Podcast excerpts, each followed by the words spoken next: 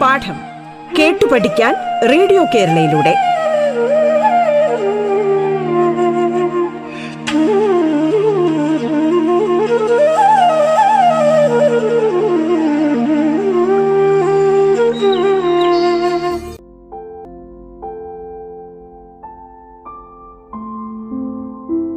സംസ്ഥാന സർക്കാരിന്റെ online radio സംരംഭമായ റേഡിയോ കേരളയുടെ പാഠം പരിപാടിയിലേക്ക് സ്നേഹനിധികളായ കുഞ്ഞുങ്ങൾക്ക് സ്വാഗതം. ഞാൻ പത്തനാപുരം സെന്റ് സ്റ്റീവൻസ് ഹൈസ്കൂളിലെ സംസ്കൃത അധ്യാപികയായ സിനി ടീച്ചറാണ് നിങ്ങളോടൊപ്പം ഇന്നുള്ളത്.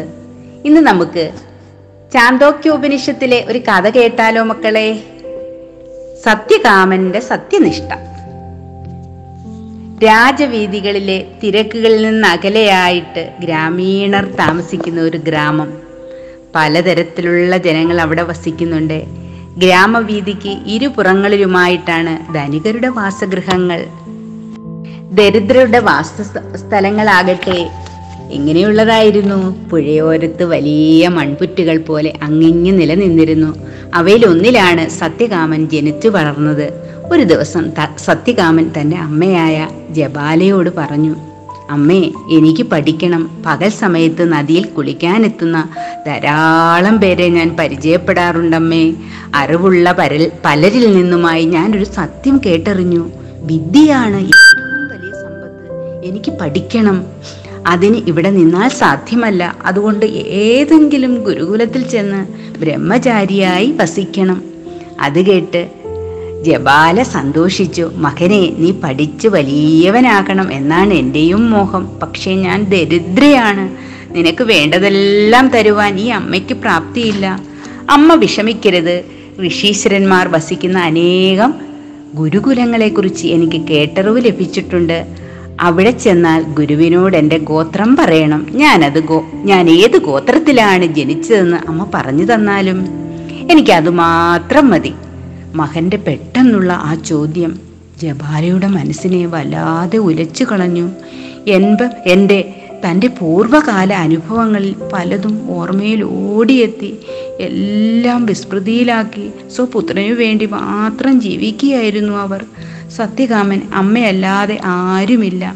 ജബാലയ്ക്കും തന്റെ പുത്രനല്ലാതെ മറ്റൊരു ബന്ധുവിനെ പ്രത്യേകം എടുത്തു പറയാനില്ല. അമ്മയും മകനും ദാരിദ്ര്യം നിറഞ്ഞ അമ്മയും മകനും ദാരിദ്ര്യം നിറഞ്ഞ ചെറിയ കുടിലിൽ ഉള്ളതുകൊണ്ട് തൃപ്തരായി കഴിഞ്ഞു പോരുകയായിരുന്നു.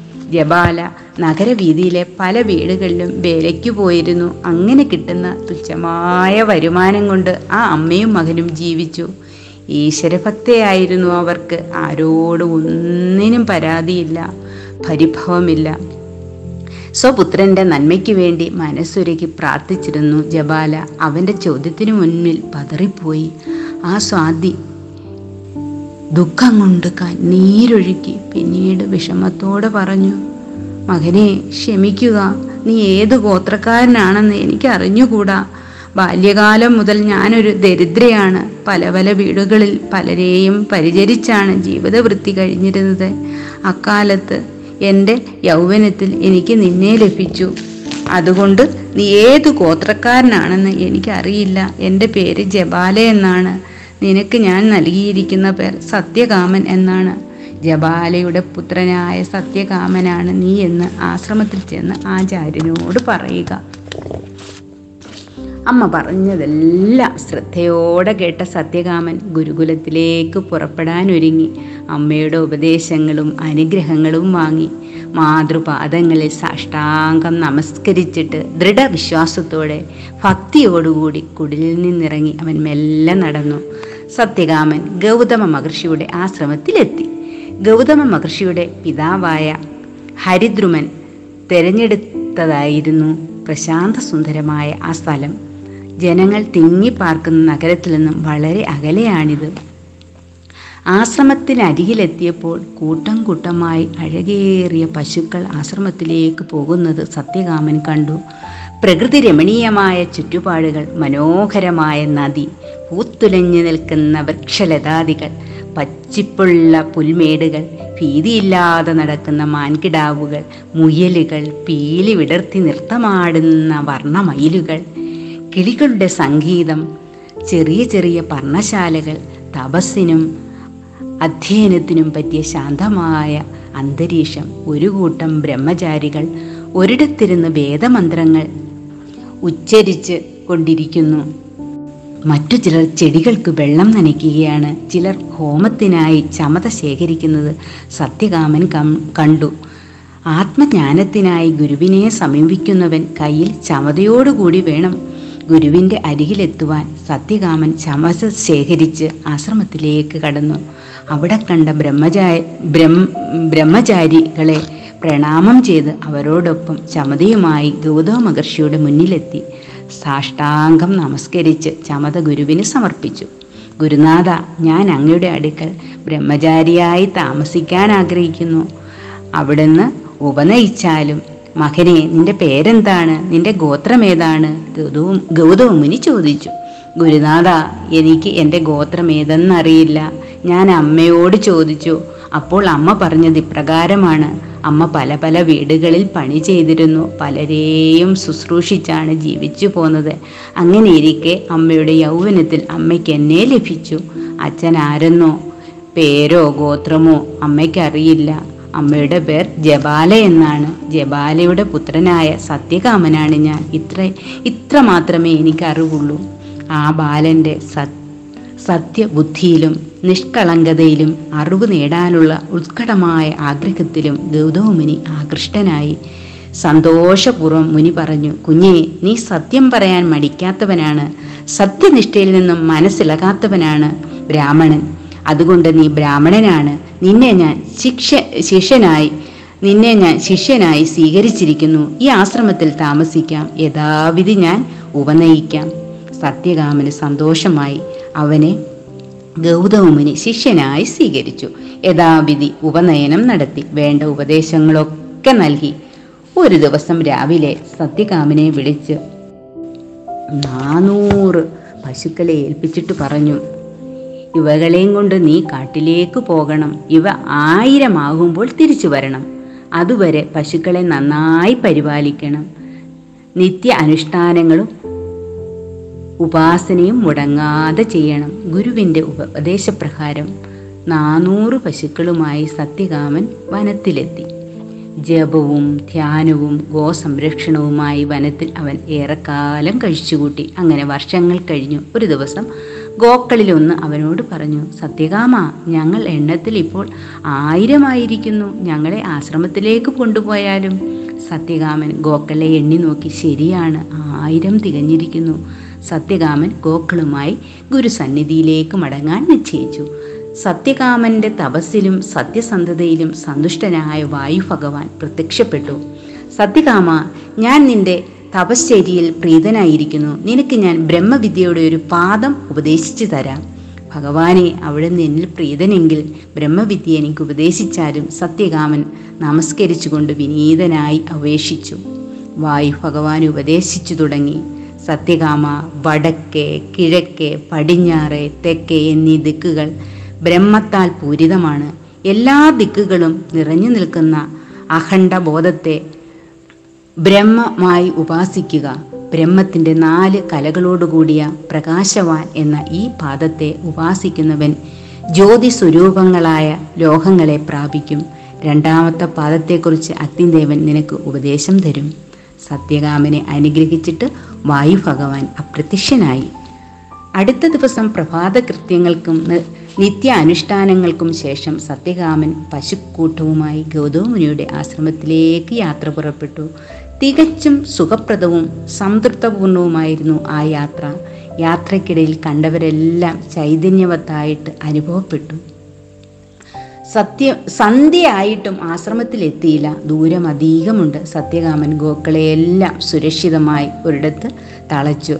സ്നാത സ്നാനാദികളും സന്ധ്യാവന്ദനവും നടത്തി. അഗ്നി ജ്വലിപ്പിച്ചു. അവിടെ ഇരുന്നു ഉപാസനം ആരംഭിച്ചു. ധ്യാനനിരതനായി ആ സമയം അഗ്നി സത്യകാമനോട് പറഞ്ഞു സത്യകാമ ഭൂമിയും ആകാശവും ഇവ രണ്ടിന്റെയും ഇടയിലുള്ളതാണ്. സർവവും ബ്രഹ്മത്തിന്റെ പാദമാണ്. ഇത് അനന്തവാൻ എന്ന പേരോടുകൂടിയ കൂടിയതാണ്. ഈ പ്രപഞ്ചത്തെയെല്ലാം ഗ്രസിച്ചു നിൽക്കുന്ന അനന്തതയെ ബ്രഹ്മമായി ഉപാസിക്കുന്നവൻ നാശമില്ലാത്ത ദിവ്യലോകങ്ങളെ പ്രാപിക്കും.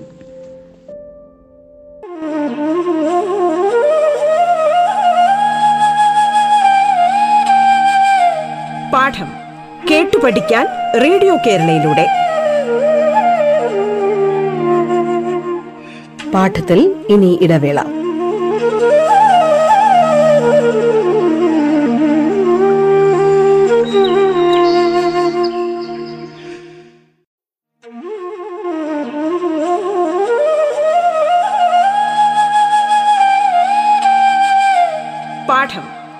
കേട്ടു പഠിക്കാൻ റേഡിയോ കേരളയിലൂടെ.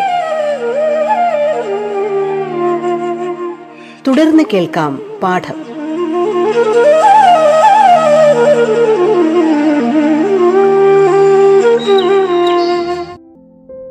സത്യകാമ ഭൂമിയും ആകാശവും ഇവ രണ്ടിന്റെയും ഇടയിലുള്ളതായ സർവവും ബ്രഹ്മത്തിന്റെ പാദമാണ്. ഇത് അനന്തവാൻ എന്ന പേരോട് കൂടിയതുമാണ്. ഈ പ്രപഞ്ചത്തെയെല്ലാം ഗ്രസിച്ചു നിൽക്കുന്ന അനന്തതയെ ബ്രഹ്മമായി ഉപാസിക്കുന്നവൻ നാശമില്ലാത്ത ദിവ്യലോകത്തെ പ്രാപിക്കും. അഗ്നിയിൽ നിന്നും ബ്രഹ്മവിദ്യ ഉപദേശിച്ച് കിട്ടിയ സത്യകാമന് തനിക്ക് ചുറ്റുമുള്ള പ്രപഞ്ചം മുഴുവനും ആത്മപ്രകാശത്തിൽ ശോഭിക്കുന്നതായി അനുഭവപ്പെട്ടു. അതിനെക്കുറിച്ച് ചിന്തിച്ചപ്പോൾ കൂടുതൽ അറിവും ആനന്ദവും അവനുണ്ടായി. പിറ്റേന്ന് നേരം പുലർന്നു. പ്രഭാത കർമ്മങ്ങൾക്കും ജപ ധ്യാനാദികൾക്കും ശേഷം പശുക്കളുമായി ആശ്രമം ലക്ഷ്യമാക്കി നടന്നു. സന്ധ്യയായി. ഇന്നും ആശ്രമത്തിലെത്താൻ സാധിച്ചില്ല. ഗോക്കളെ ഒരു വിശ്രമ സ്ഥാനത്ത് തളച്ചിട്ടിട്ട് കുളി കഴിഞ്ഞ് ധ്യാനത്തിൽ മുഴുകി. അപ്പോൾ ആദിത്യൻ ഒരു ഹംസത്തിന്റെ രൂപത്തിൽ അവിടെ എത്തി ബ്രഹ്മവിദ്യ ഉപദേശിച്ചു കൊടുത്തു. സത്യകാമ സൂര്യനും ചന്ദ്രനും അഗ്നിയും പ്രകാശിക്കുന്നത് ബ്രഹ്മത്തിന്റെ പ്രകാശം കൊണ്ടാണെന്നറിയുക. അന്തരീക്ഷത്തിൽ ഇടിമിന്നൽ ഉണ്ടാകുന്നതും ബ്രഹ്മത്തിന്റെ പ്രകാശത്താലാണ്. ഇവയെല്ലാം പ്രകാശിക്കുന്നത് ആത്മപ്രകാശത്തിന്റെ അംശം കൊണ്ട് മാത്രമാണ്. ഇവ ബ്രഹ്മത്തിൽ നിന്നും ഭിന്നവുമല്ല. ബ്രഹ്മത്തിലെ ഈ ഭാഗത്തെ ജ്യോതിഷ്മാൻ എന്ന് പറയപ്പെടുന്നു. ഇതോടെ ബ്രഹ്മത്തിന്റെ മൂന്ന് പാദങ്ങളെക്കുറിച്ചും സത്യകാമന് ഉപദേശം ലഭിച്ചു കഴിഞ്ഞു. അടുത്ത ദിവസം വായു അഗ്നി ആദിത്യൻ എന്നിവകളിൽ നിന്നും തനിക്ക് ലഭിച്ച അറിവുകളെയെല്ലാം അവൻ തത്വവിചാരം ചെയ്തു നോക്കി. അറിവിന്റെ അനന്ത സമുദ്രം അവനിൽ അനുഭൂതികളായി നിറഞ്ഞു. അങ്ങനെ അങ്ങനെയിരിക്കെ ഒരു നീർക്കാക്ക എവിടെ എത്തി നീർക്കാക്ക പറഞ്ഞു സത്യകാമ നീ അറിഞ്ഞാലും പ്രാണനും ചെവി കണ്ണ് മൂക്ക് നാക്ക് തൊക്കെ തുടങ്ങിയ ഇന്ദ്രിയങ്ങളും മനസ്സും ബ്രഹ്മത്തെ ആശ്രയിച്ചാണ് പ്രവർത്തിക്കുന്നത്. ഇതാണ് ബ്രഹ്മത്തിന്റെ ആയതനവാൻ എന്ന നാലാം പാദം. ഈ പാദത്തെ ആയതനവാൻ എന്നറിയപ്പെടുന്നു. സത്യകാമൻ ഏകാഗ്രചിത്തനായി ധ്യാനനിരതനായി പ്രപഞ്ചത്തിലെയും അതിനപ്പുറത്തുള്ളതുമായ എല്ലാ അറിവുകളും ആനന്ദവും അവൻ അനുഭവിച്ചു. പിറ്റേ ദിവസം സത്യകാമൻ ഗോക്കളുമായി ഗുരുകുലത്തിൽ എത്തിച്ചേർന്നു. ശാന്തതയോടെ സാവധാനം ഗൗതമ മുനിയെ ചെന്ന് കണ്ട് സാഷ്ടാംഗം പ്രണമിച്ചു. ഗൗതമ മുനി തന്റെ ശിഷ്യനെ ആപാദചൂടം വീക്ഷിച്ചു. മനസ്സിന്റെ വികാരങ്ങളെയെല്ലാം കെട്ടടങ്ങിയിട്ടുണ്ട്. ശാന്തചിത്തനാണ്. മുഖം തേജസ്സുറ്റതായിരിക്കുന്നു. കണ്ണുകൾ ദിവ്യങ്ങളായി തിളങ്ങുന്നു. പരമശാന്തിയും ആനന്ദവും സുഖവും അനുഭവിക്കുന്നവനെ പോലെ സംതൃപ്തനായി നിൽക്കുന്നു വിനയാന്യതനുമാണ്. ഗൗതമുനി സസന്തോഷത്തോടെ സാവധാനം ചോദിച്ചു മകനെ സത്യം സാക്ഷാത്കരിക്കുന്നവനെ പോലെ നിന്റെ മുഖം ശോഭിക്കുന്നു. നീ ശാന്തനും സുസ്മേരവദനനുമായിരിക്കുന്നു. കുഞ്ഞെ ആരാണ് നിനക്ക് ബ്രഹ്മജ്ഞാനം ഉപദേശിച്ചു തന്നത്? സംഭവിച്ച കാര്യങ്ങളെല്ലാം സത്യകാമൻ ഗുരുവിനോട് പറഞ്ഞു. അത് കേട്ട് ഗുരു ആഹ്ലാദ ചിത്തനായി ദേവതകളിൽ നിന്നും ബ്രഹ്മജ്ഞാനം നേടിയെങ്കിലും ഗുരു ഗുരുവിൽ നിന്നും വിദ്യ നേരിട്ട് ഉപദേശിക്കപ്പെടണം എങ്കിലേ പരിപൂർണത കൈവരിക്കുകയുള്ളൂ. അങ്ങനെ ആഗ്രഹിച്ചുകൊണ്ട് സത്യകാമൻ തന്റെ ഗുരുവിന്റെ പാദങ്ങളിൽ ദീർഘദണ്ഡ നമസ്കാരം ചെയ്തു. ഗൗതമ മുനി യഥാശാസ്ത്രം എല്ലാ തരത്തിലും സത്യകാമന് ആത്മീയ തത്വത്തെ പഠിപ്പിച്ചു കൊടുത്തു. ദേവതകളിൽ നിന്നും ഗുരുവിൽ നിന്നും അറിവ് നേടിയ സത്യകാമൻ മഹാജ്ഞാനിയായി തീർന്നു അവൻ സ്വജീവിതം അങ്ങനെ ധന്യമാക്കി. വിദ്യാഭ്യാസ കാലത്ത് ഗുരുക്കന്മാർ ശിഷ്യന്മാരെ പലവിധത്തിൽ പരീക്ഷിച്ച് യോഗ്യത നിർണയിച്ചിരുന്നു.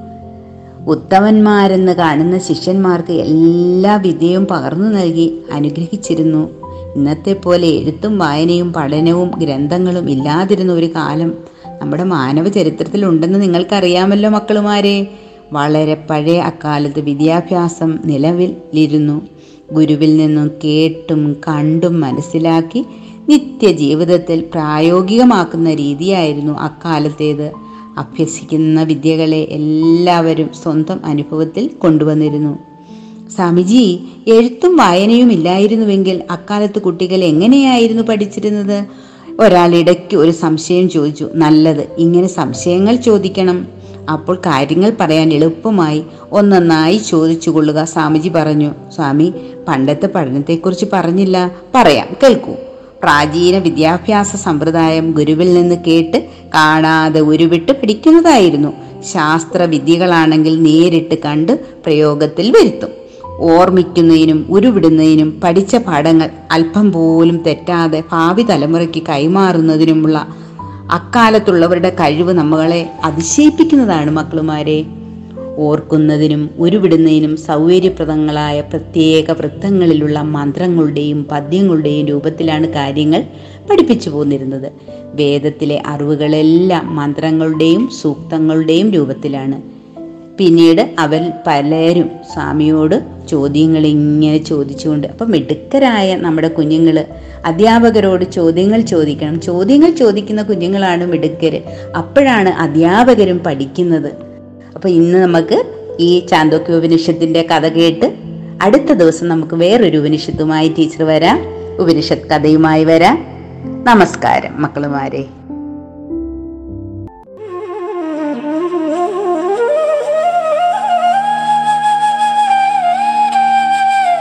പാഠം കേട്ടു പഠിക്കാൻ റേഡിയോ കേരളയിലൂടെ. പാഠത്തിന്റെ ഇന്നത്തെ അധ്യായം പൂർണമാകുന്നു.